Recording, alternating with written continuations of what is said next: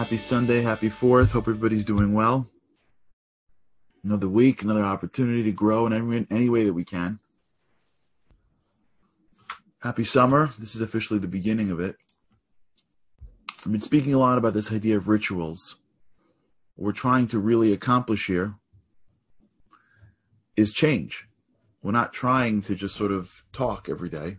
We're trying to create a group that's interested in changing. We want to change our lives. We want to be different people. Now, we're going to be different whether we like it or we don't. Our body's always changing. Our mind is always changing. Our mind adapts to everything that gets put in it. You're not the same person you were. Your body is regenerating itself. One of the most fascinating, most incredible miracles of creation is that a person could cut their skin and slowly watch that cut change. Create a scab and the skin comes together. Oh it's an amazing thing. You're watching yourself change. You know they this this sunday morning last night uh we had a service as shabbat ends called havdalah.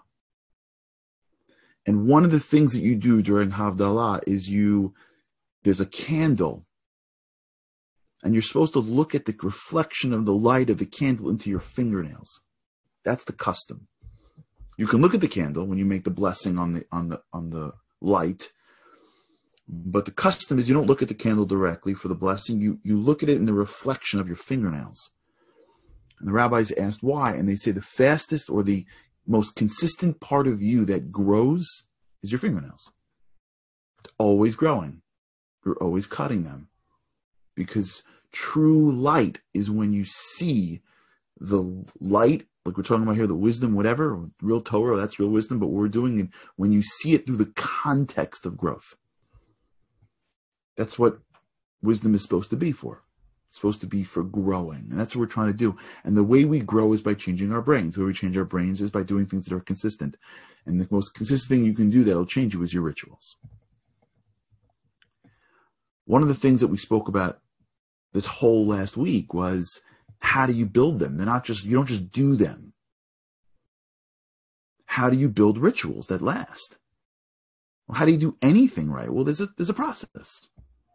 How do you build a car? I don't know. There's a factory line and they thought about it and they said, okay, listen, I can, this was Henry Ford's great invention. Henry Ford wasn't exactly the greatest man in the world in terms of his personal life. If you've gone, if you've studied him, but if you studied his business capacity, it's unbelievable. Henry Ford is an entrepreneur that took on the world. And when Henry Ford came to the scene, remember, we were living at a time where everybody took advantage of their work.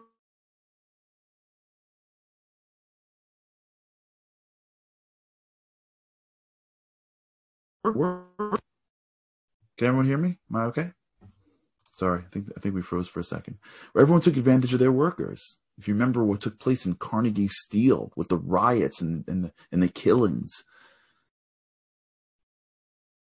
Henry Ford shows up and says, We're going to give people an eight hour workday and we're going to produce more cars than anybody else. You know why he did that for? Because Henry Ford sort of popularized the factory line.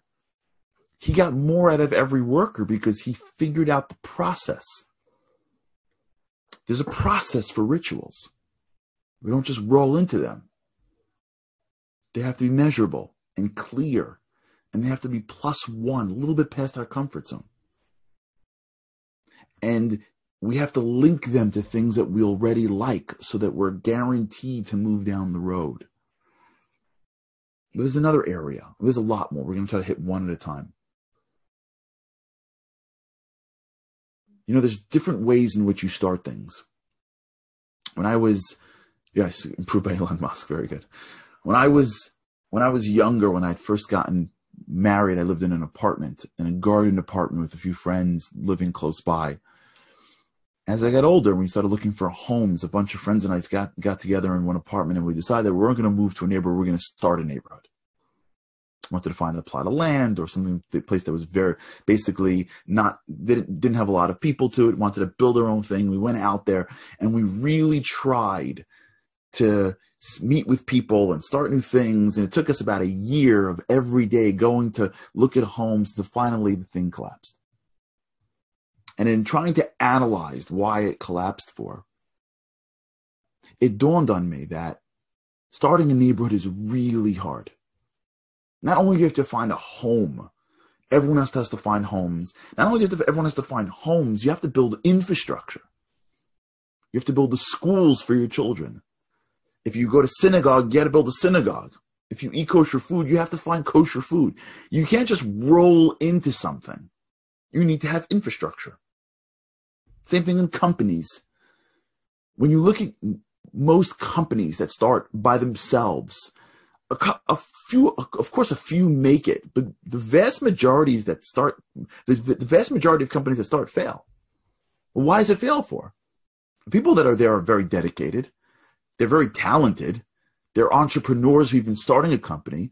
Usually the failure comes because the level of work that goes into building a company that's separate is much greater than one would think. If you like making pies, then you're good at pie making. What are you you not you may not be good at employee insurance and rent and negotiating a lease and figuring out how to sweep a floor and all the stuff that goes into running a company.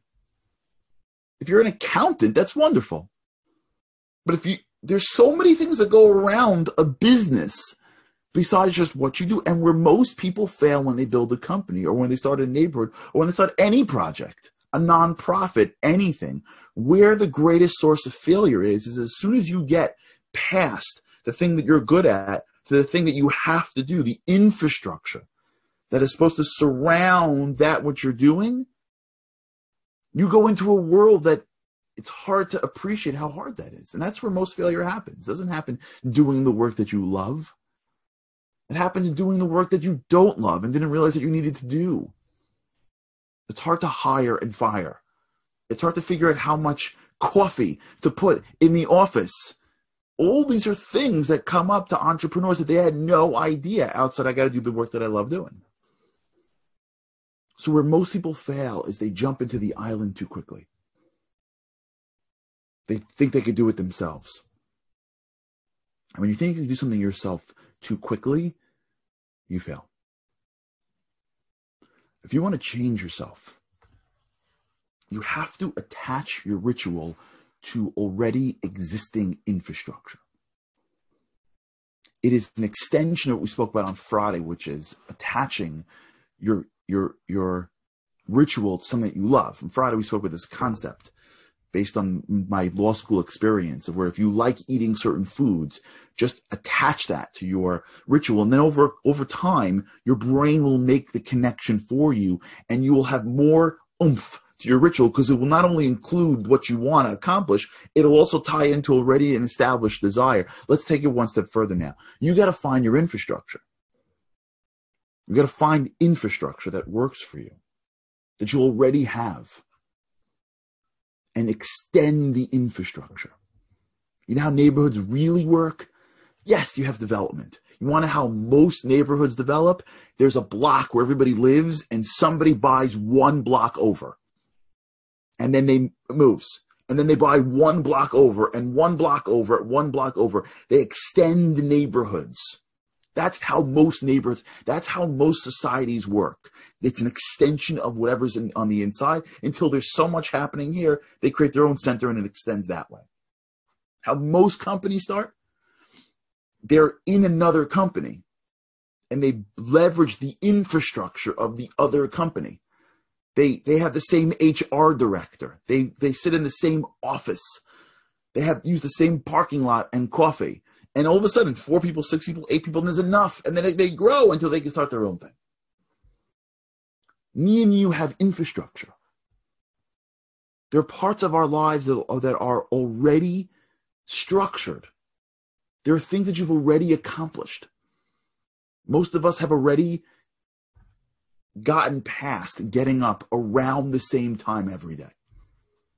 You're probably in a certain range as it is anyways. When you were 16, it probably wasn't like that. Maybe as you got older, you changed, but most people get up if you're growing, you get up around the same time. And most people have a very similar morning routine, which means the brain knows during this period of time, we are following a very specific structure. Here are the streets, here are the blocks.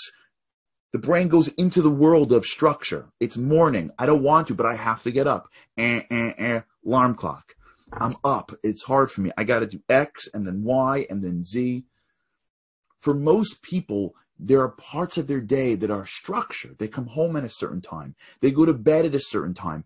Dinner night is a certain. You look around at your already existing day and you'll find that there is structure there. There's infrastructure. Your brain already has maps of what to do for parts of your day.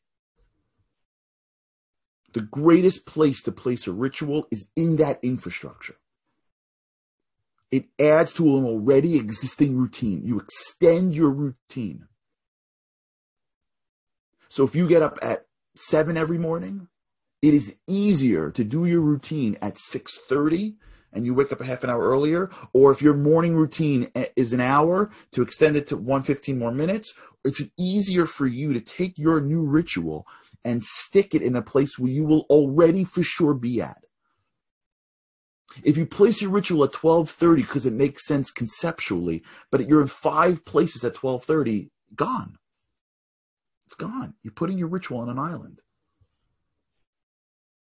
You have to place your ritual where there's already established infrastructure and link it to that place so that what you're, all you're really doing is expanding. You're expanding the blocks in your mind. You're leveraging off all the years that you had to get up, that you had to brush your teeth, that you had to eat breakfast. Your body sends you a signal saying, We're hungry. Your brain already knows when that signal comes in of hunger, I got to go to one place and deal with that. I may be eating the wrong thing when I get to that place, but I got to go to a location. And in that location, I'm getting. If you work at an office, you, you already know I got to go somewhere. I got to sit in a desk. There's a place I got to sit at. Whatever you're doing, there's part of your day that already is structured. Find your ritual and place it around that neighborhood. Because now what you're doing is you're leveraging that. You're already in motion. The worst place to put a ritual is in a place that you can't control. I do it all the time. I fail at this all the time. I tell my secretary, schedule all my calls when I'm on the road because I'm going to get to the airport. I think I did this here. I'm going to get to the airport, and when I get there, I'm on a TSA line. How long is that? I'll, I'll, be on forever. I can make a call here. Then I'm going to be on this, and I'm going to sit at my on the airplane. I can read this. I can write this. I assume that when I travel, from when I get out of that Uber to while I get into the Uber, I can do a million things. I always fail. I never assess how long it takes to get on the line, how exhausting it is to get on the line, how long it takes to get through the security, when you board, getting board in the right place, finding a place, sitting down. All of that exhausts me. And all of that is unknown. So as I schedule all of my rituals take place in travel, they always bomb.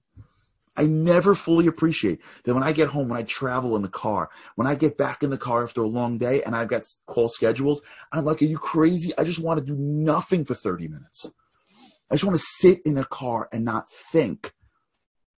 I don't think that way. I my ritual is right. I just placed it in the wrong place. If I place it someplace in the morning or at night, whatever it is, if I place it in a place where I know I'll be up for, remember, and we spoke about this, it's called ego depletion. If you place your rituals at night, most likely you've already used all your willpower up. You probably won't have any more willpower for your ritual. If you place it into the morning, most likely you'll come at with a fresh barrel of willpower and you'll be able to hit it. Remember that ritual placement is as important as the ritual itself. Because if you're not placing it right, you can fail not because the idea isn't good, but because it's not in the right zone. Three guys could have the best idea in the world, but because they didn't get the right level of investment or because they didn't start in the right place, their company fails. Happens all the time. It's not their fault. They had all the right ideas, all the right intentions, all the right talent, but they were they didn't have the infrastructure to be successful. And if you follow great entrepreneurs, they knew that. They were always raising, raising, raising, connecting, connecting, connecting, because they understood that if I can't connect to infrastructure, I can't take it to the next level. Let's take it one step further.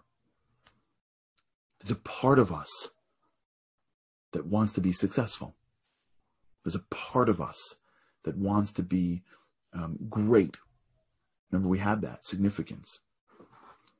So as you're building your ritual, not only do you place it into the right place, there's another trick. There's another trick how to do it. You have to include people that are not yourself. If you really want to cement this. Now listen, sometimes you can't because everyone around you thinks you're crazy and it's not worth it. I get that. That happens all the time to me. Sometimes I can't say certain things because like if I tell this friend or this thing, they're like, what are you talking about? Sometimes you got to keep it to yourself. But sometimes one of the greatest ways to make sure your ritual stays is when you include other people. There's a great rabbi who wanted to quit smoking. This is a great story. His name is Rabbi, I think, well, I'm not going to say his name. In case I get it wrong, I don't want to say, you know, there's a great rabbi who wanted to quit, uh, uh, stop smoking. So years ago, if you remember, no one knew about the ill impact, the, the, the, the negative impact on your health. So this rabbi smoked all the time. He was a chain smoker. And then one day the reports he got, some doctor who told him it's bad for your health. And he said, I have to stop. And he couldn't. So here's what he did. He got up one morning and every morning he addressed all the students. And in the morning address, he says, I want to, everyone should wish me a mazel tov. And they said, Mazel tov for what? He goes, I quit smoking. I said, Wow, you did what? Mazel tov. And he comes back after the class, and one of his students next to him, they said, Rabbi, you, you started yesterday. What do you mean you quit smoking? Like, this is day one. So he said, I don't know if I'm going to go back. Because, but what I do know is that I care a lot about what those students think of me.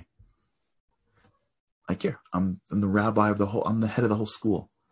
Can you imagine how embarrassing it's going to be if they see me smoking now? Now I'm forced. Now I have no choice. If I smoke, it's not just that I'm hurting myself, is that I'm embarrassing myself in front of these students. And I know that even if I'll justify to myself how to do it, as soon as I realize that I'm going to embarrass myself in front of all those students, I'm going to hold myself back. See that brilliance in terms of understanding self. There's another level to this besides just finding the infrastructure, which is what we're going to talk about tomorrow, rightly around accountability. Tomorrow we're going to begin this process. I want to end already. I want to move on, but I want to hit from all the angles. Whenever you find the right placement of your ritual, and you recognize that in order to do the ritual properly, I've got to measure it, I got to make it clear, I got to link it to the things that I like. I got to place it in the right place. But there's the next level to this. And the next level to this is to say, okay, how do I how do I make it mandatory? What do I got to do to now take it out of my hands? Because at the end of the day, the truth is you could work it out and you should that whenever you do this pleasure, you got that thing. But what if you stop? No one's going to know. So when you're really up against the wall and you have to do that ritual, but it's so late or so early and you don't want to do it, you can fail. But once you start taking it out of yourself into someplace else, somebody else is expecting you to do it. Somebody else is monitoring you. You've obligated yourself in a different way. I have a friend of mine, I'll tell you this story, but we'll talk about this tomorrow. I'm going to continue this, I'll tell you a funny story. I have a friend of mine that was heavier and he lost a considerable amount of weight. So he went down five, six man's pant sizes. So he hits a certain size that he wants to hit, whatever that size is. And the next day he wakes up in the morning and he throws out all of his clothes that were not on that size. And his wife says, What if you get heavier? He says, I won't wear pants. She goes, What are you crazy? He goes, Yeah. I'm not buying any pair of pants over this size. This guy told me. He has now obligated himself by virtue of the fact that he needs to wear pants every morning he has taken it out of his hands and placed it into the hands of something beyond himself. Because by not buying a pair of pants that were outside his size, he's now saying to himself, if you don't maintain your weight, you don't get dressed. Now, of course, it'd be great if you had someone else buying clothes. We'll, we'll, we'll, we'll talk about the nuance of this. But that's the level of commitment we need to have with ourselves. Are we playing around? We joking around? Is this real? Is this like a nice thing to do to inspire us? Yeah, cool. I'll make a ritual when I'm in the mood and then I'll drop it and go back to myself. Or do we actually want to change? Well, if we actually want to change, change. We toughen up and change. We're strong enough. We're great enough. We got enough inside us. We just got to stop kidding around. You want to lose weight? You sell your clothes. Period. End of story. You sell your clothes. And now you know if I'm not maintaining my size, I'm not walking out of my house. Period. So when I'm about to eat that food I'm not supposed to eat, I got to remind myself, I put this in my mouth. I'm going to look around. I'm going to walk around like someone painted the pants on me. And that's really embarrassing. That's commitment to change. Right. Like you, Leron just said, for those who are on Zoom, that's the difference between being interested in change and committing. We're going to talk about this again more. Committing to something. That's where we're at. Growth takes place post commitment. People that are interested, that they would like to grow, they would like to change, they're round and round. People that actually change are the ones that are committed to it. And we'll talk about it tomorrow. Thanks so much for tuning in for those who are here today live on a Sunday morning on July 4th. You're with us. So appreciate it. Have an incredible day. And with God's help, I can't wait to speak to you again tomorrow.